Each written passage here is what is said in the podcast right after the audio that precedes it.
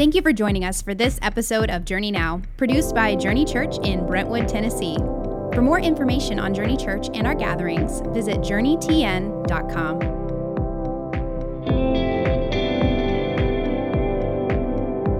Welcome to another Journey Now podcast, and we are gathering here to discuss what has been going on on Sundays. Because what has been going on on Sundays has been a series. It's really the most important thing. What's going on on Sundays? right. There's nothing else. Sunday supper? And just so you know, my name is Kevin, and I'm here with the crew today Susie and Tim and Mike. Say hi, everybody.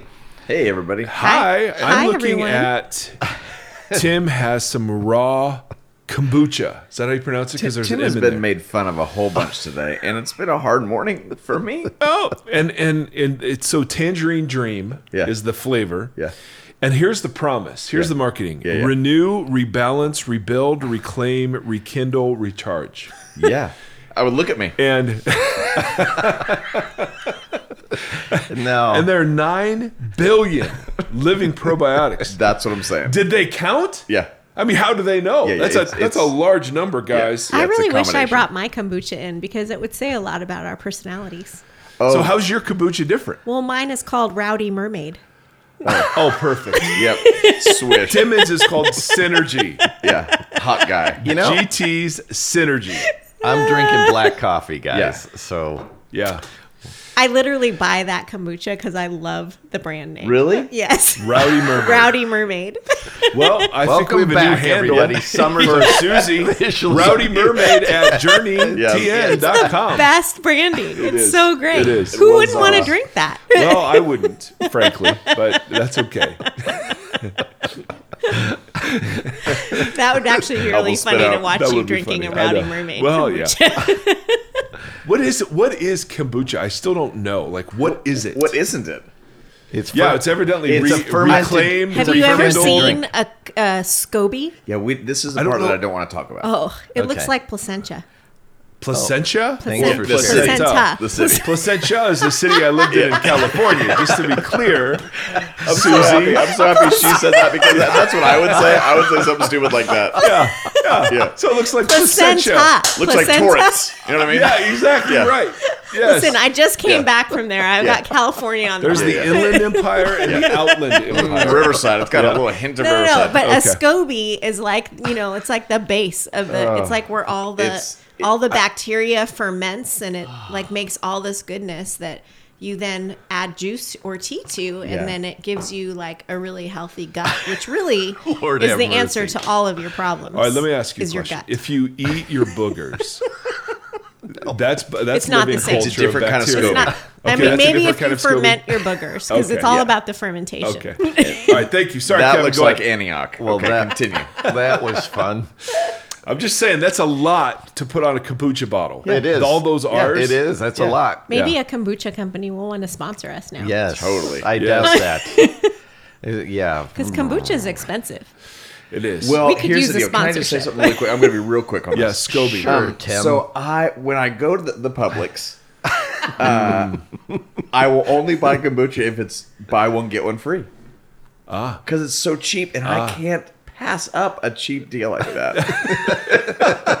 We call that BOGO. and know. you don't care what kind of brand it is. nope, I really don't. I mean, unless it's mermaids Yeah. fantasy or whatever. Yes. her thing Mystic- is. Rowdy Rowdy- mermaid. Rowdy mermaid, Oh. yeah. Okay, Yeah. so continue. Not Co- Mystic go ahead. Mermaid. combinations for Rowdy. Yeah. kombucha. All right, Anyway. everybody's a little rowdy this morning. Yeah. That was the one R that isn't here we are on this one. And we are we are recording it a little early today so that uh, Oh, yeah, our friend early. Michael can head up to Ohio. Um, I heard today that the Ohio State is ranked second in the country yep. in football. Yep. It, yep. Without having played a game. Yes, So it's very meaningful. It is very meaningful. With that being said, that's a that's my segue into accommodation. Yep. That was strong. Thanks. Speaking of, uh, we try to second- accommodate. We try to accommodate people from Ohio Yes. because Speaking of Cleveland second, is in Ohio. This was Yeah. the second message on of the series. of the series On the Bible. On the Bible. See, there you go. There it is. Um, unbound, and I think some people really came unbound on Sunday. Well, was according just- to the questions, There was a lot of was- questions, which was great. Yeah. yes. Uh, I think. Really good questions. Yeah. Like deep questions. Yeah. Well, that, don't be surprised. I mean, this happens have every week, smart but this was the in our volume. community. the sheer was- volume was up there. week. Was up there. Deep thinkers. We poked the bear. Go. So why? Why did we? po- I think. it- Why did we poke? No, Well, why you- did why- people ask? Why was this such Yeah, a we'll let Mike set that stage just a little bit. If you didn't hear on Sunday, you proposed this idea. You I didn't propose it. Okay, you The Bible presented. I'm sorry. presents it. You presented this Re- idea, uh, idea of accommodation. I don't know if it's an idea. It is. It's. A, I think it's a truism, but it's a um, a way of understanding how God relates to us. and so, if you could explain what you meant by accommodation on Sunday, I think that would be helpful to start there. Well, the Bible's full of examples where God ad- adapts and adjusts to different situations involving the, the image bearers that He's made. We looked at examples like polygamy. Um, you would be totally forgiven for thinking the Bible's pro polygamy because all of the major Old Testament characters have multiple wives. But the ideal of marriage was given on the first couple of pages. And then on page four with Lamech, we read, oh, well, he has multiple wives. And then that just introduces us to the reality of the situation on the ground. And so God gives a command in Exodus about, well, if you're going to marry multiple wives, then do it this way. And we call that command, the, the distance between the ideal and the real, and God accommodating that. We call that an accommodation. And this happens with uh, Jesus talking about divorce when he's like, guys, the, yeah, Moses permitted you to get a divorce in Deuteronomy, but that was a concession to your hardness of hearts. So the simple point we were making, but it is, it is, it is mind blowing if you've not considered it is the idea that not everything in the Bible is is God's endorsing um, or reflecting of God's perfect will. And so there are lots of things in the Bible that are recorded but don't stand under God's endorsement. And some of those things reflect the idea that God is accommodating the fallenness of human creatures over and over and over again. And so obviously that raises a bunch of questions. Yep. I have a question. Oh. Shocker. So Rodney There were nine billion Yeah. living. by- So I have a friend who doesn't live here who listens to us regularly, and she and her husband have been faithful, faithful followers of Christ for many, many years. Yeah. Um, the background is um, mostly Pentecostal, New King James Bible, mixed with some solid, um, like what most Baptists would believe in terms of doctrine and things like that. And her comment to me was, I loved that. It was so interesting. It made sense of so many things that come into my mind, but I- don't think my husband would like that. Mm. I don't think he would like this message. Why would he not like this message? I don't know. What what what did she mean Well, I that? mean, like, I think the questions that have been raised are coming from people who were never. I mean, like, I wasn't taught the word accommodation when it I comes was- to I any wasn't of this. either. So, like, why would it make people angsty? Well, anything that questions the golden tablet falling from heaven perfectly Mm-hmm. view of the Bible, we've been taught a, a view of the Bible that actually keeps us from actually engaging with it. That's really good. What you just said is really well. good. Why? Well, Well, because I think that. Well, I don't want. I want you to keep going. Well, first of all, I will just say it again so that you, I can get that reaction. Well- because that was awesome. I haven't been day. that affirmed since junior high when I, I was had never a new in haircut junior high, parted so down that's the good. middle. I'm just saying, man. Lover boy well, was just in the because we were we were all kind of. I feel like we were taught to like take the Bible as it is and as it what comes at face value to us. But what you just said that like that view actually keeps you from from from engaging in a deeper way. Absolutely. Carry on. Because that view doesn't take the Bible as it comes to us. It says it does, but that's not how the Bible works. And so last uh, couple of Sundays ago, Yeah. we were just looking at, at the claims the, the writers make about the origins of the Bible. Sometimes it was, well, I quoted from this other book over here. Other times God said, write it down. So I wrote it down. Sometimes Paul would say, well, this isn't a command from Jesus, but is one kind of deputized, I will offer this instruction. And so there there's this beautifully a complex, rich, and nuanced divine partnership between the human side of the scriptures and the divine side of the scriptures that is totally reflected in the story the Bible itself tells. When we just sort of slap a big label over this thing that says no no no it just fell from the sky perfectly. And and if god was involved that means human had no participation in it. That's not an assumption the bible itself makes. Mm-hmm. And so it's very easy for us to sort of look at the bible and any questioning about the bible is automatically bad or you're becoming liberal if you're questioning that a, the golden tablet fall from heaven view and I just don't. I, I just don't think that's how Jesus treated the Bible, or Paul treated the Old Testament, or a- at all how the Bible presents itself to us. just as its makeup, just to Just- just yes. just the makeup of it was over a series of thousands of years. Fourteen hundred. Okay, fourteen hundred years, over a thousand years.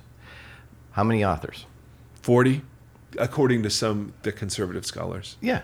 So you got all these different people that wrote different books over a period of 1400 years. And there was a, a silent period in there. And there was, and you come out with this book and then you go, yeah, it fell from heaven and it's perfect in all of its ways. And we ask questions about it. And then when you get, you get demonized for asking questions about it.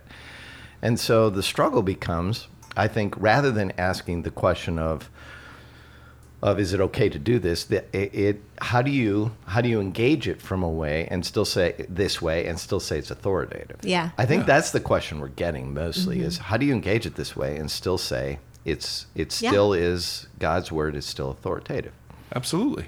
And and we would hold that it absolutely is. I, I mean, I feel like for me, it gives it more authority yes. Why- I why is agree, that, but why is that? because when I read it as something that reveals the nature and character of God and how He deals with His people, mm-hmm. then and I read it as a whole like that, it makes me not only love Him more, but love it more. Mm-hmm. And I want it makes me want to. It makes me want to like I would a person that I'm in a relationship with that I'm curious about. It makes me want to go further in understanding it hmm. because I know that even though it was written for a certain parts, whatever parts of it were written for a certain group of people in a certain time in a certain place, Yeah. that you know there's still so much of that that is for me mm-hmm. Mm-hmm. and for us mm-hmm. to to behold. yeah. And and I would say the fruit of our Bible reading over the last 20 years has been exposed to be really ugly. You know, we've not been formed and shaped by the Bible, but rather we carved the Bible out into our image Yeah. and not been challenged by it. And so I, I I think that in the same way we hold in tension the divine nature of Jesus and the human nature of Jesus, we're asked to do the same thing with the authority of the scriptures. That uh, and and there are very liberal scholars who will make millions of dollars just pointing out things that shouldn't threaten us at all. Like, well, not everyone thinks that Paul wrote all of Paul's letters. Okay. Yeah. Um, Does I- that matter? does that I mean, when you learn, because I just learned that in my class last year, Yes. and and it at was an evangelical yeah, seminary. and it was super. It was, I mean, really eye opening to look at all the different views of who wrote all the letters, and and yet it doesn't change anything. No. it really didn't change well, anything. it, it, it doesn't have to, but if but I know for some people it does. well, if you're not prepared, if you've been told Right. that the Bible is the golden tablet fall perfectly from heaven, then that would really threaten. Yeah, Um, but but the and the other the issue with the golden tablet view is it forces us to put modern categories on the Bible and have hmm. expectations of it that the Bible doesn't have itself. How how ancient historians worked are it's far different than how modern historians hmm. worked. Mm-hmm. Right? Ancient biographers took liberties that modern biographers would never take, but that was considered normal. And so, so one of the great harms that we do in uh, approaching the scriptures, we force it into modern categories, and then either argue for it or against it using those modern categories.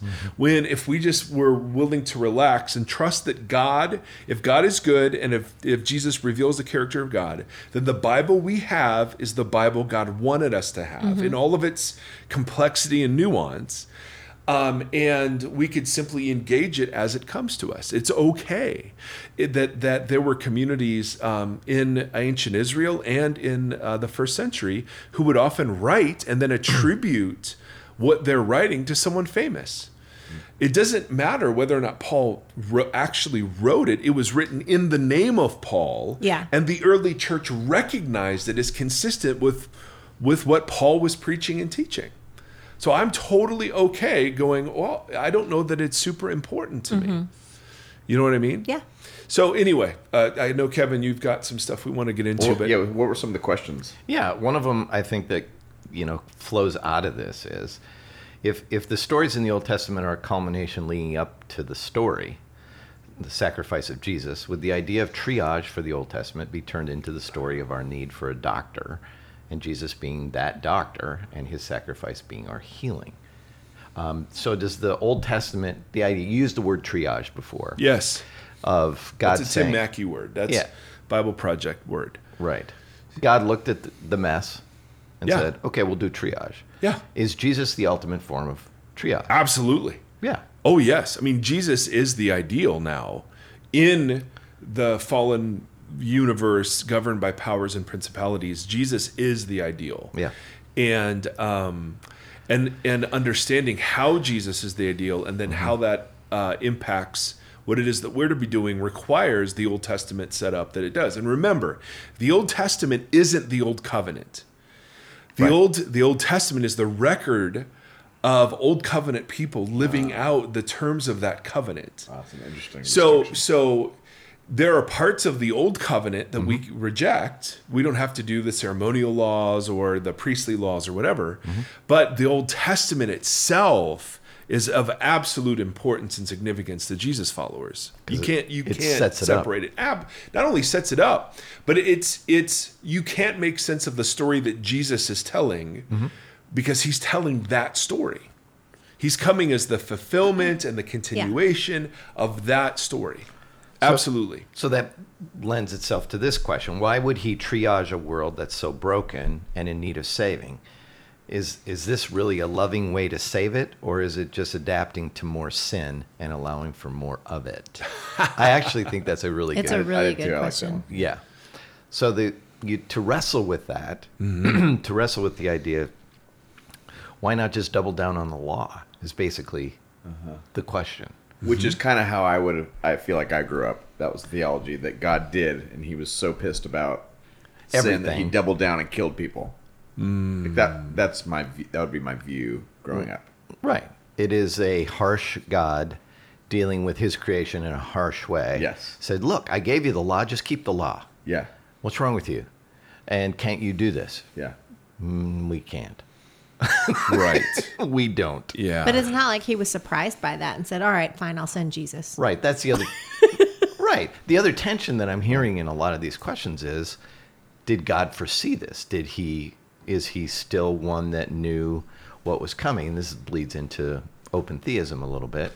The- and well, the and was God reacting to human, um, human mistakes? Of course. All over the place he's reacting. Nineveh, you're threatened with judgment. They repent. Oh, I withdraw the judgment. I mean, Right. like this is it's fascinating because Which really ticked off Jonah, by this the way. This is the, the, what we're talking about is the greatest evidence of mercy, the mercy, Mercy of, of God. God, right. But we've been so trained to receive it as wrath and judgment, we can't we don't can't even envision categories that show mercy. So, uh, to the on the one hand, uh, does this encourage sin? Um, remember, Paul had to deal with this when he was preaching uh, about justification to the Romans.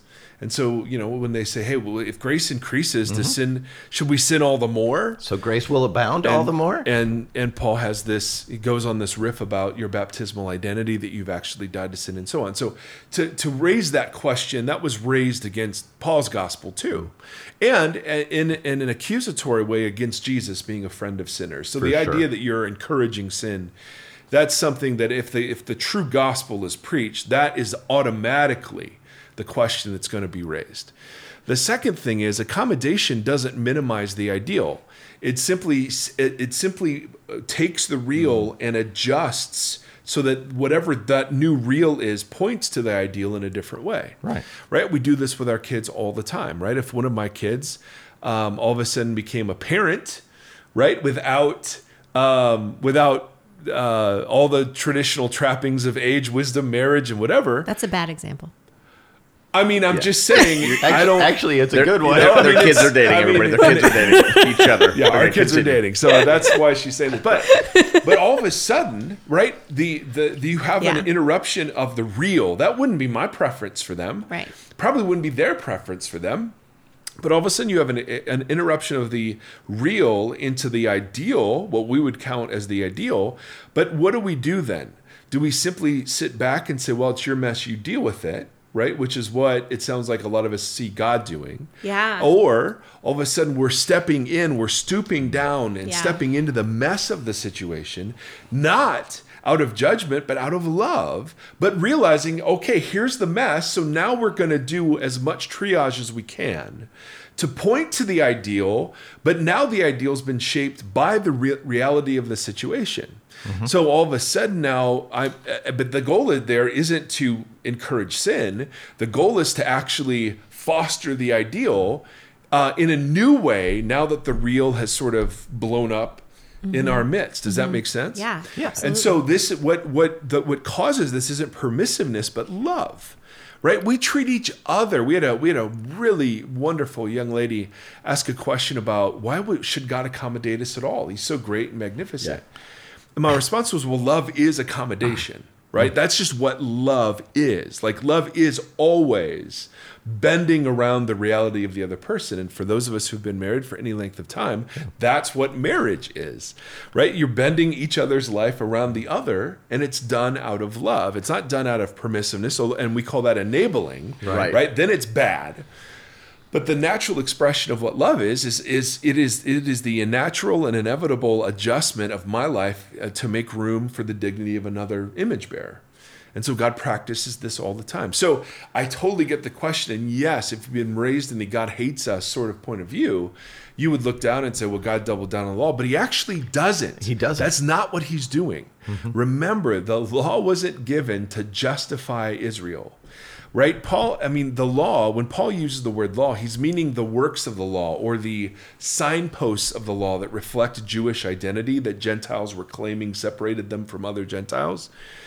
The law doesn't mean just the torah. For them for the jews the torah was a gift. It was good. Yeah. it was wisdom. It was delighted in. So, uh, so many of our categories are wrong, and, and therefore they just lead us inevitably to this wonderful question. And and what we find, and we wrestle with this, people ask the question: Jesus did came to fulfill the law, but it was to be the ideal. That's right. It was. Mm. It's It the wasn't to shut the law down. No, it was to. This is the embodiment That's of right. the ideal, and that that was a great act of mercy by God right. to give us. And what does He do? He he walks out the law in a way that no one expected him to walk it out. Yeah. But notice how he accommodates his disciples. Right. Peter denies him three times. He restores Peter to ministry in exactly the same way, right? The disciples are slow of hearing and understanding and they mess it up. And at times he's frustrated with them. And at other times he's loving them into their future. And other times, but he's constantly holding out the real to them, mm-hmm. which was life in his kingdom, but adjusting But right, wa- to the reality of their fallenness. And people would say, no, he was being permissive, and in his permissiveness, he was just saying, you can you can sin all the more. I will just keep forgiving you. That is that is what people hear. Yeah. But they if you believe the gospel is simply about mm-hmm. forgiving my sin and saving my soul to heaven when I die, then then you're going to read everything through that lens. Yes. It's so interesting how we always talk about the family being the ideal, like earthly image of God's family, and marriage being, you know, the relationship between Christ and his church. Mm. But then when we talk about the real grittiness of it in this way, and we use these examples, we have a hard time accepting that. Right. Right. Yeah. Exactly. And that same tension mm-hmm. is what we're presented with in the Bible. Yeah. That all of this theory is great, But then you're sitting in there and you're going, why would God want to kill Moses? And his wife comes and does something weird, and it's like, what? And and and why is it exactly um, that there are um, you know, different like there are two lepers at the gate in one account. There's one leper in the gate in another account, and is it two visits or were they just trying to do something that didn't doesn't fit exactly into the mold what our expectations of history should be? Um, and so I, I totally agree, Suze. There's a place for the mess, and we have to say God's not shocked, surprised, worried, alarmed. He works. He's found in it, among it, and through it, right? And Yeah. he's committed himself to the mess. So, to the person who would say, well, this is a man centered gospel and not a Christ centered gospel, would you say, absolutely? I mean, I would. As we're talking, I'm thinking absolutely not, because this puts on full display how good and Magnificent, glorious and yeah. kind and merciful and and gracious and compassionate God really is with His people. So when you see a parent properly disciplining in, in love and grace, is that a parent uh, focus or a um, Child child focused way of, of parenting? See, for me, that's Yeah. a parent focused Yeah. way of parenting. For it's sure. a, right. You- the glory isn't going to the child who's being disciplined. Mm-hmm. The glory is going to the parent who, in the middle of whatever disobedience there was, Yeah. is now reacting in love and kindness. And you know, the parent knows what they're doing and they're shepherding the child Yes. towards the ideal. yeah. So this. Uh, and and What? Most of the time. Well, Trying yeah, to. yeah, yeah, yeah, Trying yeah. I'm to. talking about good. I'm talking about good parents. Oh, not okay. us. Yeah. Okay. Not us. Not us. But but you wouldn't look at that parenting Are you situation. criticizing my parenting? no, I was looking at Tim when I you said wouldn't. it. You wouldn't look at that situation and Drinking go, kombucha. "Man, that guy or Yeah. girl is really wrapping themselves up around their child." You'd be like, "No, glory goes to the parent Mm-hmm. for being so wise and loving and So- long suffering. and Oh, very sure. long suffering." Well, we exactly. all we all know what it looks like when a child is not disciplined Right. and they're out of control, and and the parent does nothing right. and watches this out of control child take, and we and we we we pity the child. I, I feel like you're making the opposite point though in some ways that you're you're kind of propping up the the strong parent, the strong don't I said don't do that. I'm gonna Discipline is different of- than diff- so what's the difference between discipline, Discipline- and accommodation? Well, discipline and um, punishment are two different things. Discipline is corrective and and born out of the idea of mercy, whereas punitive or punishment is born out of I am I'm the dominant, I'm in power, you will follow my rules. And there is a a it's not correcting towards something, it is just trying to eliminate a behavior. Those are two different things Um, both both can be effective in changing behavior, but one is effective in changing a heart. The other one hardens the heart. So this accommodation Uh huh. is dealing with the heart I believe it is. Absolutely. Yes. I mean- the the behavior. It changes the way you see the authority. Because if it was just doubling down on the behavior, it would come across as not merciful, not kind, not loving. Well, we've been around religious communities that just double down on the behavior. yeah. right? And does that help the behavior? It doesn't. It just it goes underground and, and it hides.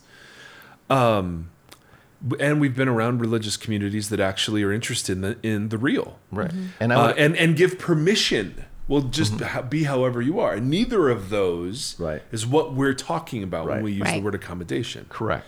What we're talking about is the um, fundamental acceptance of people into the community of faith again and again and again on the basis of the work of Jesus and their allegiance to Him. That He then begins to parent them, our Father uh, who art in heaven, He begins to parent them towards maturity in, in uh, communion with the church and the sacraments and the Spirit um, and and not excusing sin, but ordering discipleship so that the most important issues are dealt with first, right? And so all of a sudden now, and, and we would do this at our best, we would do this with our children exactly in the way Kevin's describing that that we're calling their hearts forward, that they're loved in their badness. They don't have to mm-hmm. shut down in their badness. they are loved even then. Like there's nothing that can happen that's going to separate. I tell my kids this that separates you from my love, right? Mm-hmm. Exactly the words of, of, of Paul to us. Not a darn thing. That doesn't mean, however, that every step I'm making is a step towards the ideal. And so there are times where I make a decision of such significance, the real now interrupts that progress. And now the ideal, God shifts in pastoring me towards the same ideal, but now from a different perspective because my reality is different. So I think we I think we're a, we all do mm-hmm. this to each other all the time. It's not a I don't think it should be a threatening concept or a surprise that God would do this. I think it's it's it's a credit to his majesty. Can we see that. God? This one of the questions is: Can we see God still exercising accommodation in today's world, in our society, in our culture, in in this world now? Do you guys see this accommodation? Um, it, That- it depends on, on what we mean by the word see there. In other words, do we see it with the same authority that we have in the text? No. No. The, the text, with the death of the eyewitnesses to the original Jesus movement, the text, Is the text is, is full. well, let, Um, let me clarify the question. Is there a connection then between um, God's accommodation in the Old Testament um, and the grace that He exercises in the New Testament? Yeah, both are grace. I mean, his accommodation, the, fir- Mm-hmm. We- the first thing of the Ten Commandments was, I, I am the Lord who's rescued you. Right. So, we it's can, all grace. So we can connect those dots between accommodation being act of mercy, an act of grace, an act of God work, and today when God chooses, you know, it, when God chooses not to do something or chooses to withhold or whatever. I'm not sure I get that last part. Okay. Well, go into the idea of grace. Um, if the question is, I, I to me the question seems to be: Is he still accommodating? That, that- but, but maybe what that's- is, but in what way are Right. we meaning? Are we meaning like he's introducing new law on the ground now? Or, as we would say, Christ is the ultimate accommodation. Yes. And that the Spirit, Word, and community exists now to not only call us into belonging as we are and then work towards the transfer, transformation of us towards maturity so in a sense of course he of course he is but in another sense he's not at all because jesus is the is the great accommodation you know what I mean? And and that the the echoes of what Jesus has done in his life, death, resurrection, and ascension are so powerful and still reverberate. All we're doing now is aligning ourselves with what was happening. So so uh, we have to be super careful. So you take the evangelical church, for instance. Uh, divorce used to be a big deal in the evangelical church, right? That was a like unmentionable sort of Yep. sin. And then all of a sudden, there were so many people getting divorced that we don't talk about it a lot.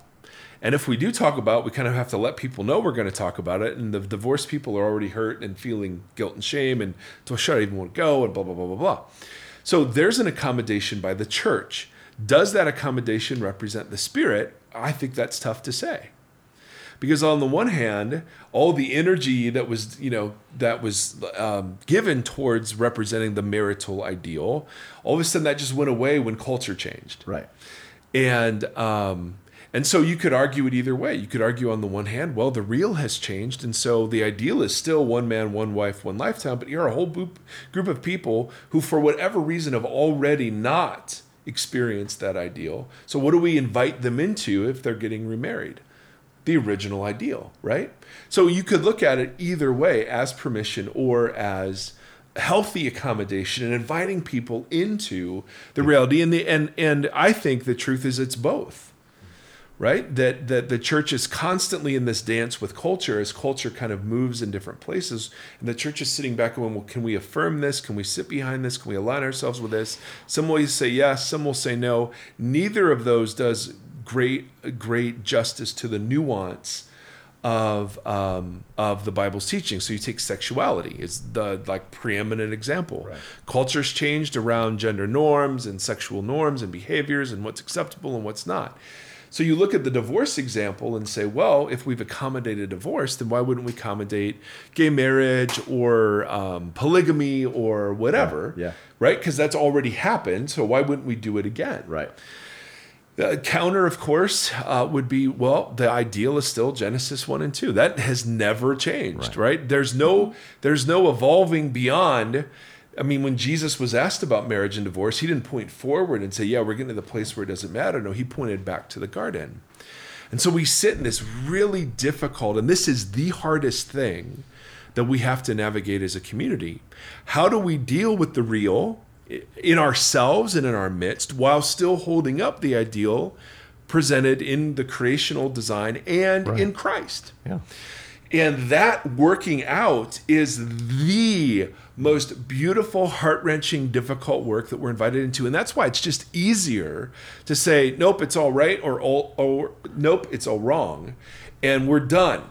And we don't have to have any more conversations about it. The posture we want to take is, well, it really depends. You know, not all divorces are the same. Not all um, people who are wrestling or not wrestling with homosexuality are the same not people who not everyone who's wrestling with porn or lust are the same. And so so we, and, and and we recognize that if we have to get cleaned up before we can be a part of the faith community none of us none of us would be here. Mm-hmm. So there has to be some sort of permission to come as we are as the tax collectors and prostitutes did and still be called to repentance out of that kindness and hospitality so both have to be held in tension. And if we're not feeling that tension, then odds are we've missed a bit of what the New Testament's inviting us into. And so with that comes the the question is, you know, we, we talk about this all the time. It's one of your things that you talk about is we we do church together. We are the church and we are to be the church. And the church is described in the New Testament in such a way that we are the body of Christ. And so when people encounter the church, they are to encounter Christ. And with that comes a level of if you if we're going to use the terminology he's talking about accommodation. And with that accommodation of grace and mercy comes this lens of and this is where people get lose their minds. It's like yeah but you're looking past their sin. You're looking past what they're doing. Yes. and and you you're seeing them as a person but you've got to tell them what they're doing is wrong. You have to point out their sin. And and that's probably the biggest hang up with accommodation. When when we come to the church, the church becomes this judgmental what we crino Come on. that Come on. that says to people who aren't quite right, whatever that is, you can put that you can it's the type of kombucha they drink, right? And we say you're not welcome in our community until you stop drinking that kombucha or you stop doing that or you stop doing that. And we pick and choose our sins. Yeah. Based upon what we will, what we're willing to accommodate, we're willing to accommodate greed. Sure, Right. greedy people are That's good. welcome. Come on, preach. Um, greedy people, uh, Prideful. prideful. We're, we're and, and I God mean- speaks so much about this. So then, Neglecting the poor. right? So we accommodate them, Yeah. But we won't it. accommodate somebody who's struggling with their sexual identity. Yeah, we accommodate the sins we commit. That's the point. So, so the church. No, well, It's true. I know, but what I'm I, I'm just saying that the church itself, when we embody the church, when we really do that, Jesus sat with a with pro, a prostitute and let her wash his feet. What would we say? That's the question. Would we are they welcome here to be able to not and and not that we're looking at them as though they're perfect, but also to let them encounter the true Christ in such a way that their life is changed, Just like us. just like Yeah. us.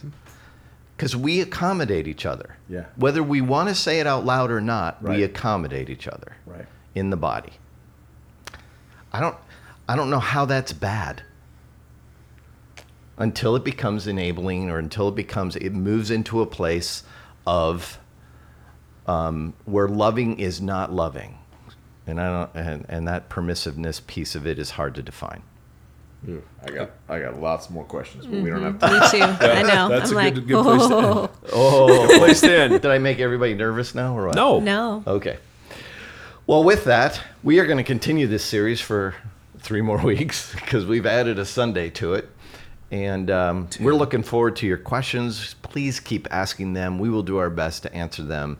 And the truth is, we don't know the answers to all these questions. And um, even even the answers we gave today, you may go, "I disagree." We're cool. That's fine. Um, but where, where can they write in? they can write in. It'll be in the show notes. The text number is in the show notes. And uh, you guys have a, a great week, and we will see you next week. Bye bye.